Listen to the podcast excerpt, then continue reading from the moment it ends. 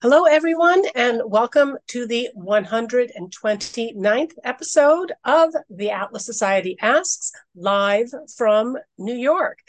My name is Jennifer Anju Grossman. My friends call me Jag. I am the CEO of the Atlas Society. We are the leading nonprofit organization introducing young people to the ideas of Ayn Rand in fun, creative ways like our animated videos and graphic novels.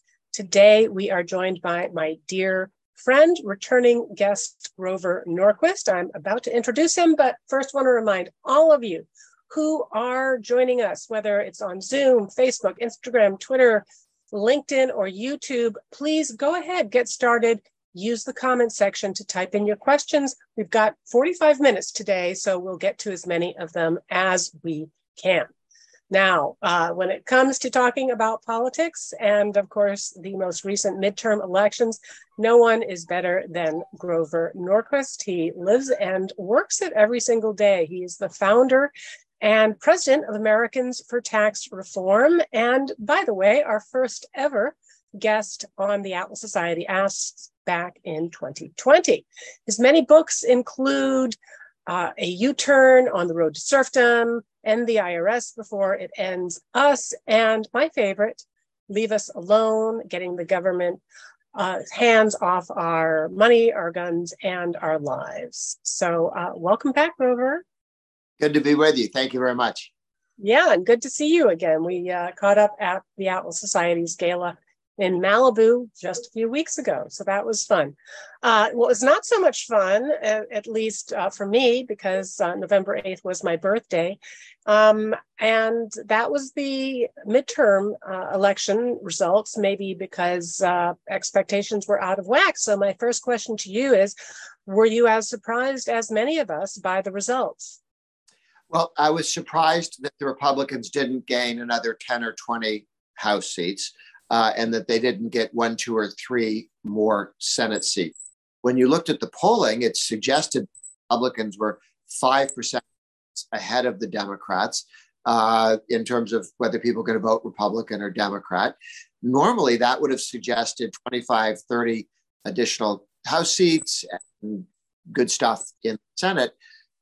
What was interesting is the poll wrong the polls were correct. The Republicans got 5% more of the vote than Democrats did. It was a red wave for purposes of votes. Popular vote, yeah.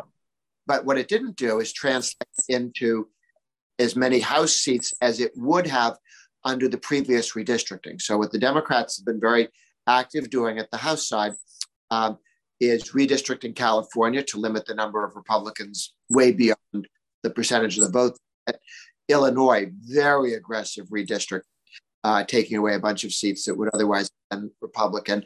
New York had such an aggressive redistricting that even the, the very left of center Supreme Court in New York struck it down and came up with something more reasonable. It still was uh, strict compared to other states. Uh, ditto Connecticut, ditto uh, New Jersey. So um, gerrymandering, redistricting limited the Republican bounce uh, or wave, uh, even though they had certainly more votes. Uh, on the Senate side, there you don't have redistricting or gerrymandering, or if they did gerrymandering, it was the guys who created the original states, you know, 200, 100 years ago. Um, and I don't think that uh, Wyoming's lines were drawn to, to maximize Republican or Democrat uh, votes. Although North and South Dakota did give you two Republican states, which is perhaps what they had in mind. Um, and they hurried California into statehood because it was a free state, a Republican uh, state. That said, losing um, at Nevada and in the Senate races in Nevada, in New Hampshire, in Pennsylvania, and in Arizona, those four, all of which could have been Republican wins. Uh, but the candidates that were run were flawed. They had little experience. They did not, in many cases, did not run at, ever before. And two, they were tied to Trump in a way that helped them win the primary, but then uh, scared away independent voters and Democrats who might have cheerfully voted because of taxes, because of energy costs, because of inflation, because of crime. Uh, and yet some people pulled back from voting for for these Senate candidates.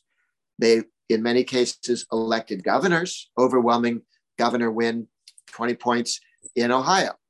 But the candidate who'd never run before Vance uh, was ran 13 points behind him. Still won, but he had to be carried across the finish line.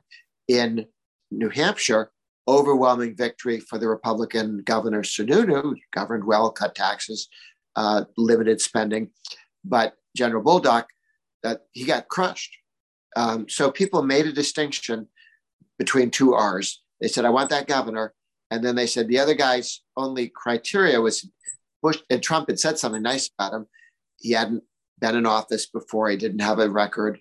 Um, and they weren't necessarily particularly articulated. In the case of Bolduc, he didn't take any advice from anybody on how to run a campaign, uh, partly because he'd never done it before. So there, there were flawed, I mean, not flawed people, but flawed candidates. I would be mm-hmm. a flawed. I've never done it before. You know, do not have me run for the Senate next week. Um, I would not do it well. Uh, and similarly, you know, one guy had been a businessman, very smart in Arizona, but he'd never run for office before. Uh, and he wouldn't even know how to pick consultants, sorts of things. So the, the challenges were different between governors, senators, where you don't have redistricting, and the House, where you have redistricting, which limited the wave from turning into more House seats.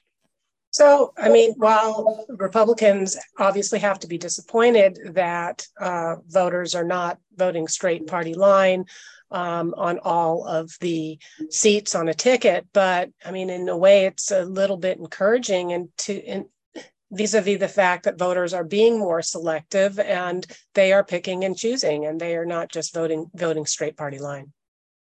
Yeah, it, I think we will see more party line voting in general as the party uh, actually be- means something.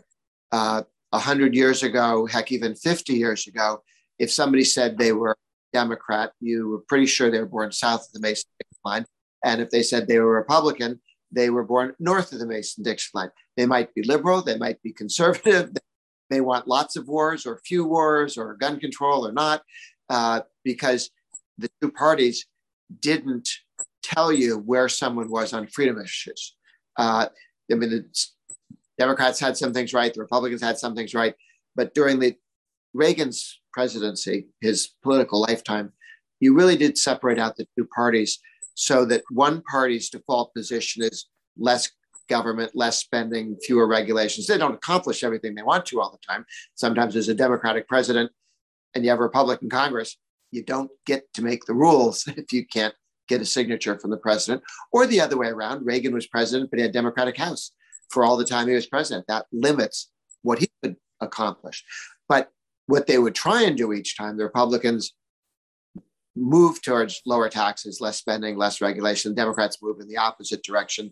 Um, and that's pretty clear now. There's, uh, of all the people who've signed the Taxpayer Protection Pledge that Americans for Tax Reform shares with presidents, congressmen, senators, state legislators, governors, uh, almost all are Republican. At the national level, all Republican.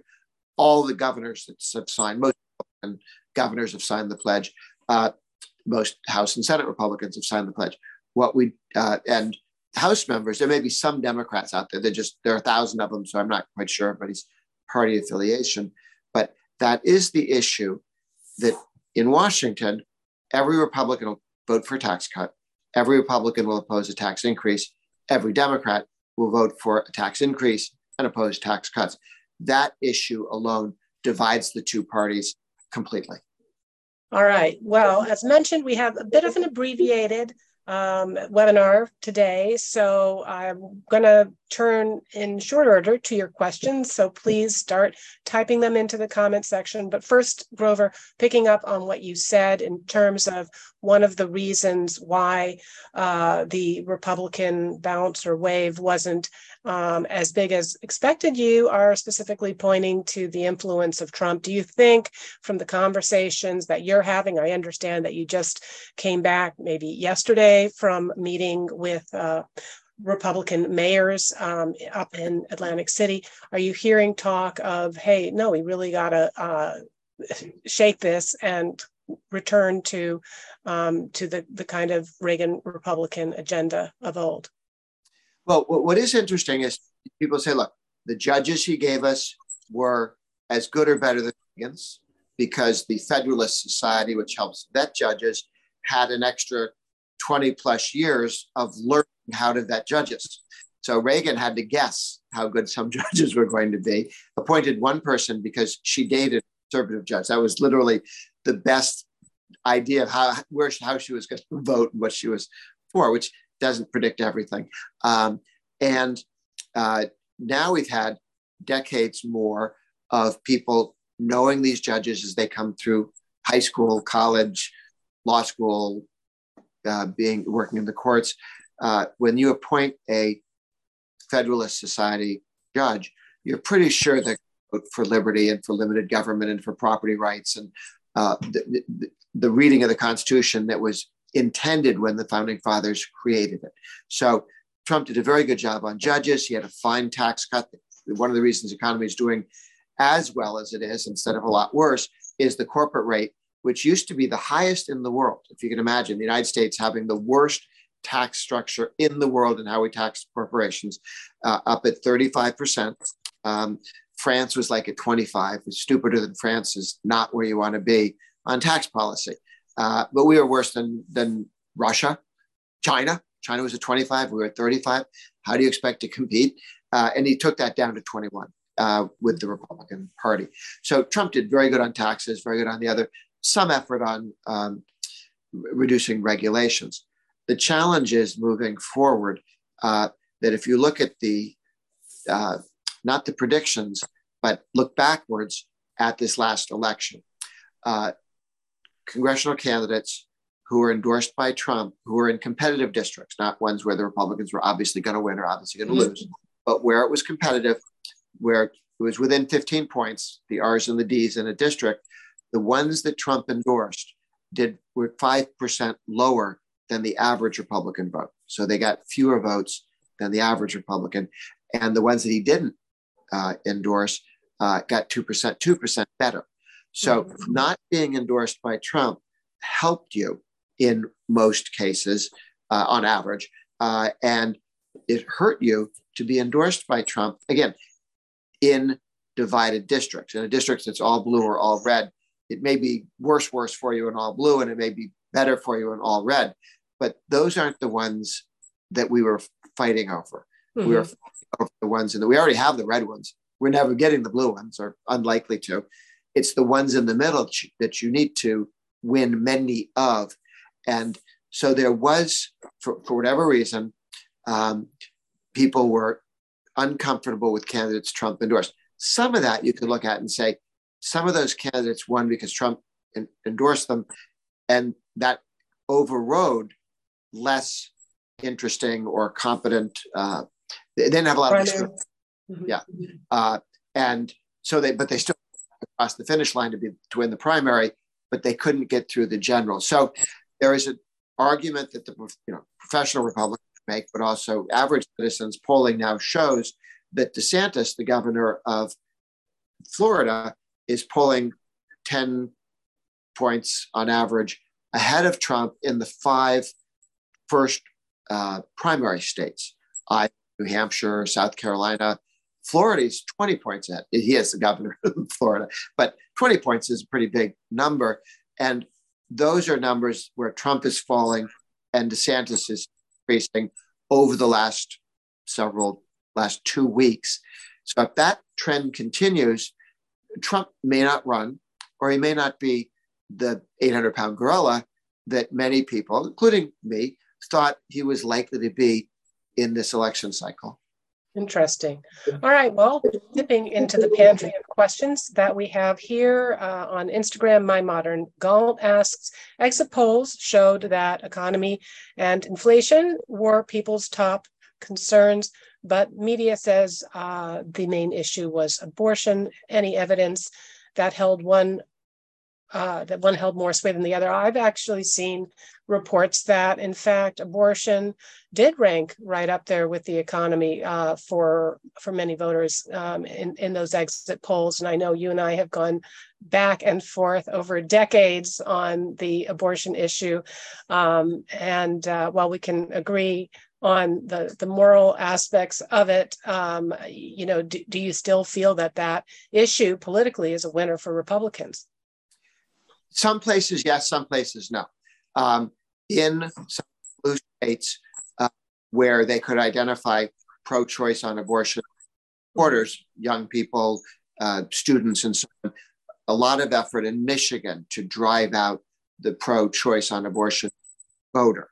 And one, the Michigan governor had a lot of money, so you could make a case. So you could say you may care about crime, you may care about uh, inflation, uh, but you know what you're going to see on TV for the next two weeks is the, the abortion issue, and that you can, with advertising, raise the visibility and the importance of an issue like that. You're you're competing with everybody buying groceries each week. you, you, know, they're constantly reminded of inflation, uh, and people reading the headlines about murders and rapes and, and robberies.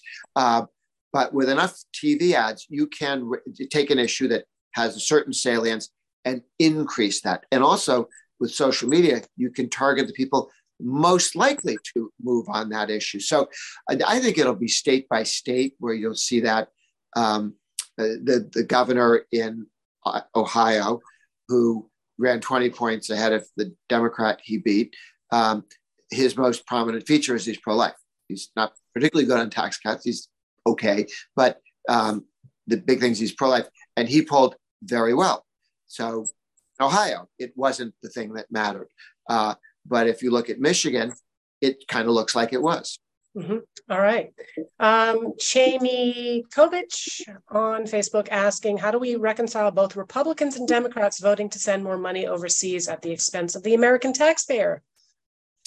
Uh, well, we need to get them to stop spending money, period. Um, mm-hmm. A lot of the money we send overseas in foreign aid is is is kind of like welfare. It's destructive. It hurts the very people you think you mean to help. If you hand free stuff out, free food to people in Africa, you don't do the farmers in Africa any good because all of a sudden you've got free stuff coming compete. They've got to go out and grow, you know, rice and corn, uh, other products, uh, and sell them you know, for a profit so they can plant next year. And you come in with free or free clothes, free medicine. All of a sudden, local industries are damaged. People don't have jobs. Um, and governments, if you give governments money, the only reason why governments want a prosperous people like the king would like the peasants to have more money so he could steal it or some of it anyway. Um, but if the king is getting money from another king, he doesn't care if the peasants have any money because he's not living off and building castles or nice houses with money that he steals from the peasants. He's getting money handed to him from some American president who steals it from us and then gives it to him. Uh, so foreign aid has often done more damage than not. The Af- the Asian tigers all became tigers after people cut them off from foreign aid. Said, "We don't like you, Taiwan. No money for you." South Korea, you know, and then psh, they, that's when they started to do much better. Interesting. All right. Another interesting question from Jack Stone on Facebook. What is the outlook for the Republican Party's current leadership? Many are upset with McConnell's refusal to allocate funds to certain Republican candidates. Um, I, have heard this. I, I urged all of the people involved from Rick Scott, who oversaw the senatorial committee, and Mitch McConnell uh, and Club for Growth and others to make sure that it's out on the table so everybody could see how much money was raised. It's Rick Scott's job to get good candidates, and we didn't get the best candidates we could get. Now, Rick Scott didn't have all the authority to do that. He didn't get to pick them, but um, that was sort of under his watch, and it didn't happen. You would have liked it. Um, but also, he was raising money. Mitch McConnell raised $400 million on his own in order to help Senate candidates. And sometimes if one Senate candidate goes, well, you know, if you'd given me that money instead of that guy, I could have won maybe. Um, people should raise their own money, and the senatorial committee is supposed to be in charge of. I mean, the gentleman in Arizona who ran, Peter Thiel, gave him a bunch of money and he got nominated. But then there was no there was no money there to help him in the campaign, and they spent thirty million dollars attacking him before he could raise the money to then make the case for himself. He'd already been kneecapped. So if you're going to help somebody win a primary, you really need to have the money there also for the general. Um, Mitch McConnell's number one issue is how many R's can I get across the finish line? You can always, with 2020 hindsight, say, oh, looking at it, these are the three that were close and these are the three that weren't. Yeah, you didn't know that you know that now. You didn't know that then. And if you'd moved the money the other way, you'd have been criticized for not funding other people. Uh, there were multiple sources. Uh, Rick Scott raised money, the Senatorial Committee. McConnell raised money. Club for Growth raised money. Every candidate raised money. Friends of the candidates did. So it, it's really on the candidates to raise the money they need. Larger groups come in and try and help them if you're close. But as the guy in New Hampshire didn't really get close ever. I mean, there are a couple of polls that look really good towards the end, but I don't think those were real. Um, he was always running behind. You could throw a lot of money. The Democrats spent $90 million trying to win the South Carolina race two years ago against Lindsey Graham. He survived $90 million. I mean, South Carolina is a lovely state. It's small, it's not a big state, small state. Um, and 90 million is a lot of money. And still, they couldn't win. So money can't get a bad candidate or a flawed campaign or the wrong worldview for that state past the finish line. Interesting. Well, um, we're going to have more questions than time for you to be able to answer them. Uh, I see quite a few here that are a bit long. So uh, if you want to rephrase some of these questions uh, shorter, I'm going to, I'll dip back into them, but I definitely don't want to end this hour without talking a bit about your Ayn Rand origin story and uh, your thoughts on objectivism, favorite books, favorite characters. Uh, well, um, I started reading Ayn Rand because I got tired of people telling me I was a Randian. And uh, so I said, okay, what are we talking about here? And then I was told about Ayn Rand and these books. And I saw her once uh, when I was in, at school in Cambridge, uh, Massachusetts. And so uh, Not I dropping went, the H bomb. yeah. So I went out and read all of Rand's novels uh, and then much of her other reading. And then we, we at Harvard and MIT had a, a Randian newspaper that came out like monthly or something. Um, so that was kind of, that was interesting as well. Um, and so I, I, read the books after sort of absorbing the, the thesis. And uh, I, I read We the Living first, which is the depressing one. They're the ones yeah, that but you also read them in order. well, I, you know, you, in the ones written in the United States, things are bad and they get better. and We the Living, things are bad and they get worse and everyone dies. um, very tragic. Yeah. Yeah. Not not very benevolent universe premise. All right. Uh, we've got another question here from Alex uh, on Instagram. How will Biden's power be limited now that the Republicans have the House back? And also, did Republicans fail in our advertising and marketing to young voters? Uh, we certainly could have done better with young voters because we didn't do as well as we have in the past. So, yes, we, we failed to win them.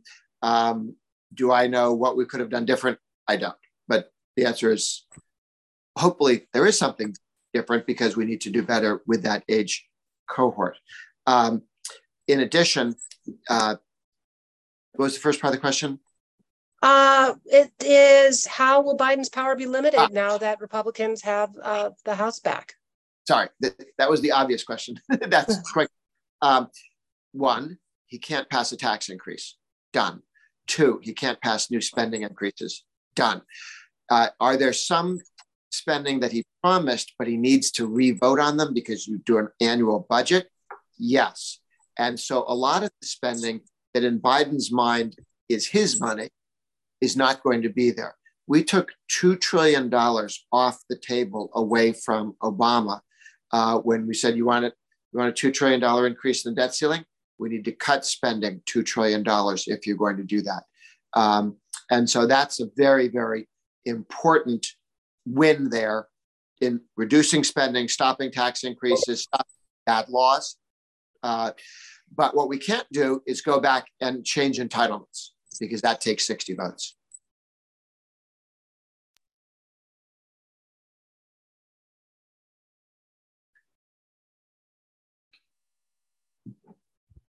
Okay, sorry. It looks like we lost Jack for a moment, so I'll step in momentarily and ask another question in the meantime.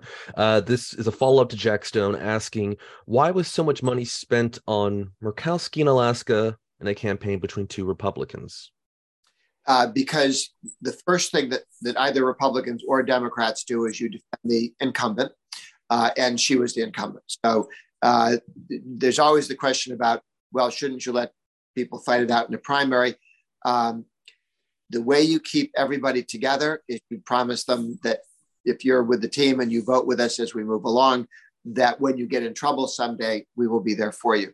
Six years ago, she was primaried. She lost the Republican nomination and she ran as a write in, Murkowski, and she defeated the other guy with a write in campaign. So she has a very strong support in Alaska.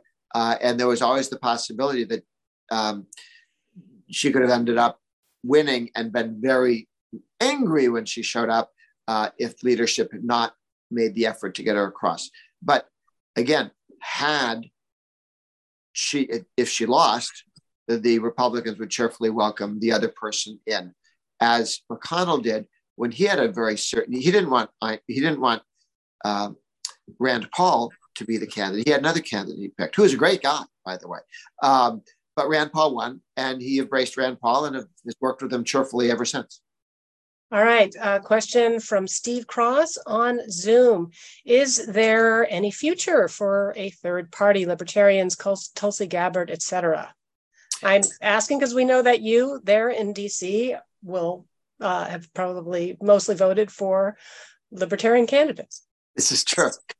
um, it's easy to vote for the libertarian here because the Republican can't win. Uh, 40% of the population is solid Republican, Reagan Republican, would vote for Trump or somebody like him in the future. 40% likes Hillary Clinton and would vote for the equivalent there. That's 80%. 20% want something different.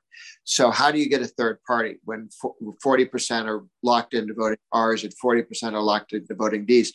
The 20% that you compete for, if you got an, and first of all, they don't all disagree with the two parties for the same reason. If they were to create a party, there would be many parties in the, the middle area. Um, and there'd be interesting collections of what they were for and against. So that's why it can't happen with a two-party system. Um, that where we don't do coalitions like the Europeans, where you get five parties together, and or Israel, where you got all these different parties together, and then you add them together, and then you get a majority.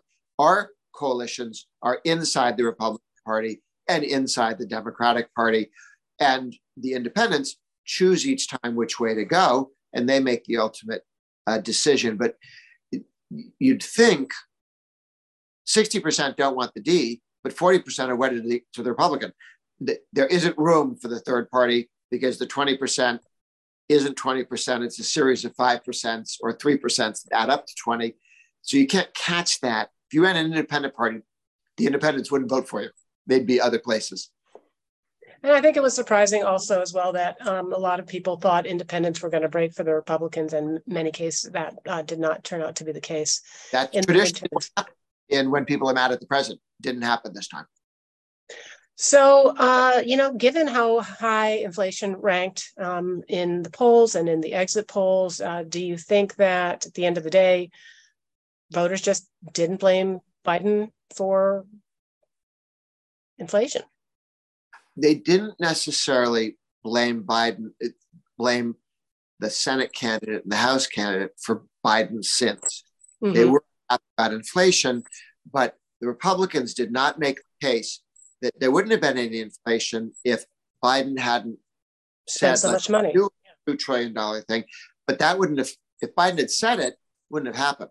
Every single Democrat in the House, every single Democrat in the Senate voted for that $2 trillion in make believe spending out of nothing. That gave us the beginning of strong inflation. The Republicans, in, we focused too much on Biden and not enough on each Democrat who is also personally responsible for the spending. All right, David Safier on Zoom has a follow up for you on this question of uh, flawed candidates. He says, What about Fetterman in Pennsylvania? Wow, there was a guy who you thought would go down um, because he had trouble speaking and articulating and, and listening. And his positions. and, his, and his very left of center positions. Uh, we ran somebody, Oz, who was from New Jersey. And in Pennsylvania, that becomes a big issue. Now, if you don't live in Pennsylvania, you go, vote for the guy who'll cut your taxes, vote for the guy who will, you know, leave you alone.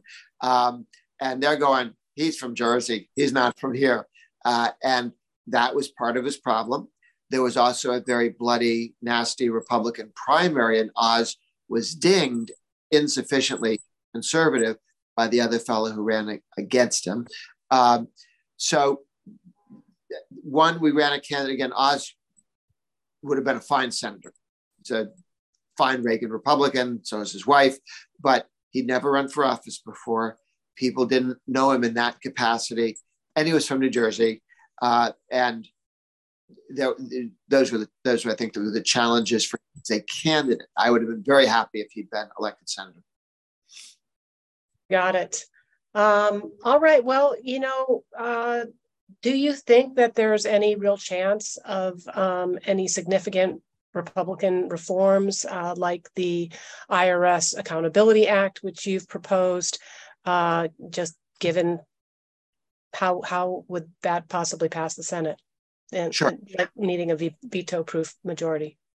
The way we can get some reforms don't give $80 billion to the IRS to hire 87,000 agents to bother people.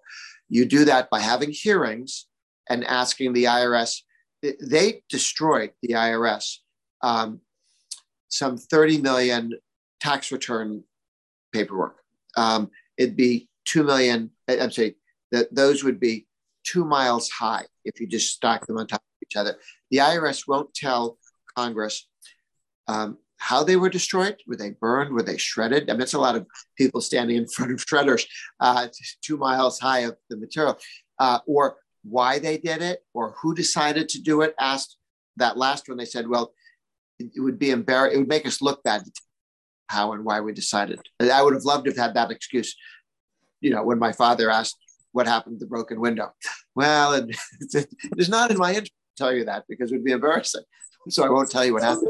Uh, I believe that with good hearings and subpoenaing power to go after the IRS and in some cases the FBI and some of these other departments, then the American people will be sufficiently outraged so that you will see Democrats vote to restrict the IRS money, to restrict IRS power, to make the FBI a little more transparent in how they do some of the things that they've done uh, over time. Uh, but that's why you have to have the hearings. You can't stand up and go, I know this happened but I have hearings to, to tell me what I already think I know.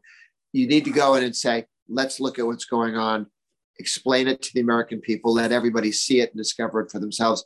And then you will see Democrats, as happened under Clinton.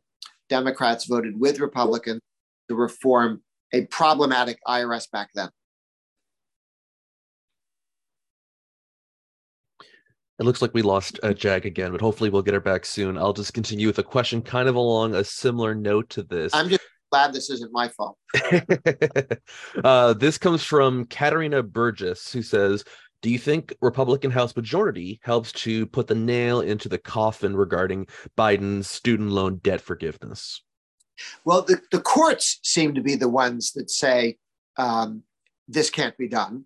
Certainly, a Republican House would not you might you'd be able to do it if you had the house and the senate vote we're going to spend all this money and bail out people who took loans and make everybody else pay for them. Okay. The whole idea was to try and make it look like nobody was going to pay for them. But obviously, if you cancel a debt, um, you don't cancel it, you move it onto the backs of the American people. And then the 14% of the population that would benefit get bailed out and money given to from the others. Uh, so the courts have said the president can't hand government property, a loan, a debt, to somebody for without congressional authority. They can't spend money. They can't hand out uh, property value. Um, so it does look as though the president did that in order to get votes, and now he doesn't need it anymore. So uh, at some point, the courts will say, okay, we really, really mean it. Stop this now. All right. Well, uh, Grover Norquist is the most cheerful person that I know. He is the eternal optimist. So um, maybe you can give us uh, a bit of your take on some of the the bright spots, reasons for for optimism. Um, I think that we won some uh, really strong tax reform in Arizona, which approved a 60% threshold on tax increases. So um, give us some good news. Sure. In the 50 states, there were states with Republican control of legislatures, which is about 30, uh, and with Republican governors, which is about 23 or so. Uh, what you see there is a movement towards single rate taxes, not graduated or progressive taxes. Four, five states now, five states in the last two years have voted to go to a single rate tax. 10 states are moving to go to zero. Um, Kentucky has voted ten, next 10 years, they're going to phase out their income tax. North Carolina is phasing their income tax out. New Hampshire will have it completely phased out in four years. Uh, uh, uh, Mississippi is phasing theirs out, as is Louisiana. Um, and then there are a series of other states where the governor and the legislature says, as soon as we get to a single rate tax, Iowa, Arizona, um, and uh, South Carolina has announced they're going to a single rate tax and then to zero. And the Democrat running for governor, he lost. He said, "Me too, me too. I'm for a, a uh, going to zero as well." Now, I think he was probably lying, but it, it's good news when your opponent agrees with you on what he's going to. Maybe he's fibbing, but he thinks that the voters really do want this. So we have about 10 states that in the next 15 years will be at zero income tax. So we'll go from eight states with no income tax to 23. And frankly, I think another four will begin this process this coming year in 23. And for 23, um, when you look forward to the priorities for Americans for tax reform, what is on your agenda for next year? Um, taking away the $80 billion that the IRS intends to spend, um, making as much of the Republican Trump tax cuts permanent as we can. We got most of it made permanent under Obama. We now have the same fight with Biden and, and move forward on that. Uh, also, at the state level, education savings accounts, school choice is really going gangbusters. Arizona passed it for everyone. Some have done it for lower income people, some have done it for handicapped or challenged kids. Uh, Arizona, uh, Arizona did it for every single person. That's the new gold standard for uh, school choice. And that will help break up the government monopoly uh, in state after state. Number of states have, have made similar moves, uh, and others intend to follow Arizona's model. Well, that is a good note of optimism to end on, Grover. Um, we're so very grateful for all of your indefatigable work. Uh, Grover and I have known each other for over 30 years, and I'm looking forward to the decades to come. Uh, so, Grover, thank you so much, and thanks for joining us today. Jennifer, thanks for the opportunity. Absolutely. And thanks to all of you who joined us. Thanks for your patience with some of our technical issues today. And thanks, of course, for all of your great questions. Uh, stay tuned on the Owl Society if you want to continue this conversation. In 15 minutes, we're going to be back on Clubhouse with our senior scholar, Professor Richard Salsman. We're going to be talking about the most common smears against self interest. And um, of course, as always, if you enjoy the work of the Atlas Society, please consider making a tax deductible donation to support our work. Don't be somebody who just uh, consumes with without uh, supporting and, and and helping us do what we do. Uh, we're going to take a break uh, on next week, which is Thanksgiving, and then we will be back on November 30th when author Eric Kaufmann will talk to us about his book Whiteshift. So hope to see you on Clubhouse and uh, see you in a couple of weeks. Thanks, everyone.